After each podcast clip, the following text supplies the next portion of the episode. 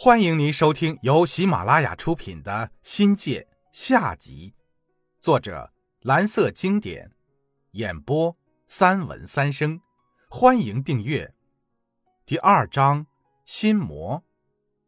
如今呢，桂林电大算是鸟枪换炮了，有地盘，有师资，有设备，真正完成了现代化技术的远程综合式教育，辉煌了好几年。单从他的办学思想和办学定位来看，已决定了他的寿命期。跟业大、职大、韩大一样，电大作为高等教育的补充形式，在全民高等教育中起到了过渡作用。如今高等教育发达的全盘开放，电大作为地方办学机构，以成人学历教育的辅助方式，功能和作用被弱化了。现在的大学。甚至很多名牌大学成立了继续教育学院，构成了全国性的教学辅导网络，让学生在家门口就直接方便快捷地获得名牌大学的成人学历文凭。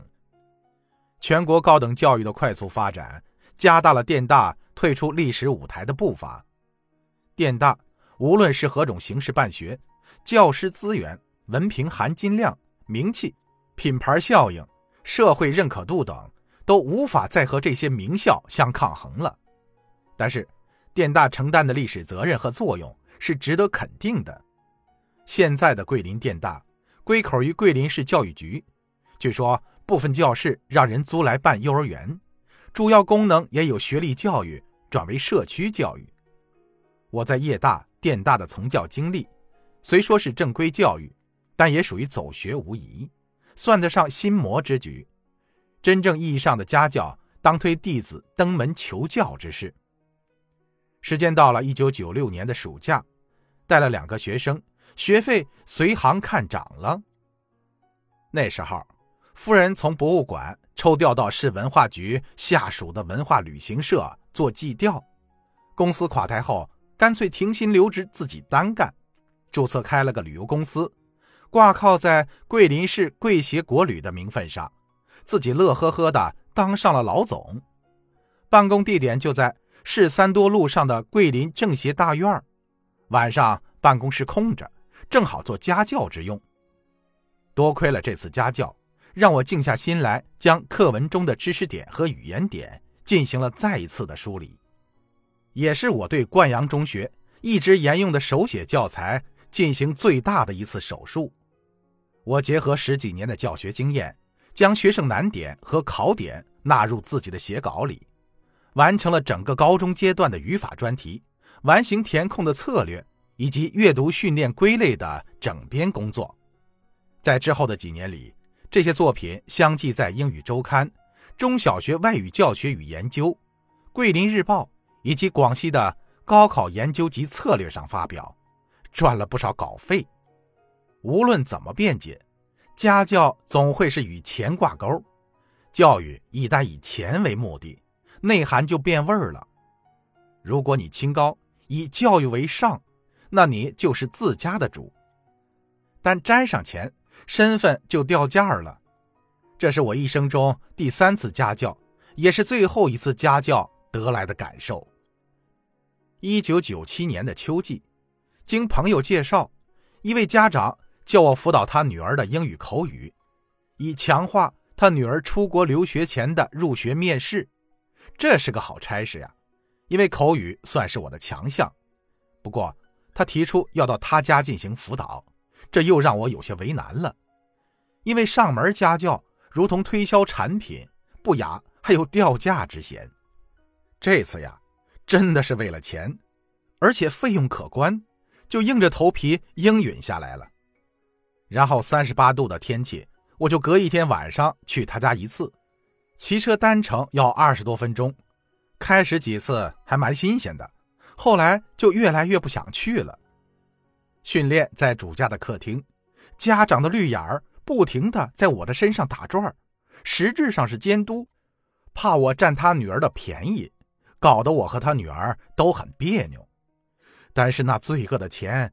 逼得自己咬咬牙，还是坚持了下来，一直到了十月中旬，他女儿出国，这才终止。我从基础的对话开始，先教他最基本的生活用语。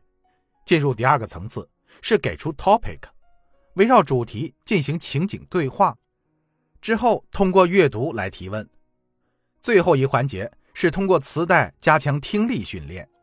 学生的英语基础马马虎虎，训练完后，据说他女儿还真考上了美国的一所大学。不知是我的教学水平高，还是学生的悟性高，但从此我就发誓。再也不提供上门服务这类丢脸现眼的事儿了。一九九八年上架，家教开始成风，学校有点名气的教师也像我一样步入家教的行业。社会上家教中介很多，街头巷尾到处都可以看到家教中介的广告，厕所有，商铺有，街上的电线杆除了有治疗狐臭和办证的广告外，家教中介广告。也定然不少。有一天啊，来我们学校实习的一个英语专业的研究生，跟我聊起了他做家教的事儿。他所在的大学为了解决部分贫困生的经济问题，各个系都成立了勤工俭学机构，但求职的太多，要轮上一次得很长的时间。于是呢，他到街角落有个叫桃园的家教中介自我推销。他的条件被主人看中了，而他觉得在五里店那边远了点远就远吧，挣钱才是最重要的。就这样，他就接了单，交了一百二十块钱的中介费，真是心痛啊！开头几次上课赚来的钱都让那该死的中介拿走了，跟资本家剥削没啥区别。他笑着这样说：“家教是一个礼拜去两次。”骑自行车去的，来回要一个小时，不管刮风下雨暴晒，每次人家下班在回家的路上，他就得从学校出发忙兼职，心里真不是滋味现在想想，当时的他真是坚强，这么艰苦的日子都能挺过来。有几次去的时候没下雨，回来的时候雨实在是太大了，没办法。还是打车回到的学校，就这样辛辛苦苦一个学期，从穿短袖到穿棉袄，也没赚上几个钱，杂七杂八的费用去掉，还是没有还清债务。大学生真是辛苦，他无不感叹地说：“赚的钱都是辛苦钱。”最后他说：“大学生做家教还要跑到人家家里去，哪像你们当老师的。”做家教都是学生上门，而且呀，学生还不止一个，都抢着要来上课。哈哈，还是当老师好，有固定的工资，还能通过家教挣外快。听他这么一说呀，我的脸红得一阵一阵的。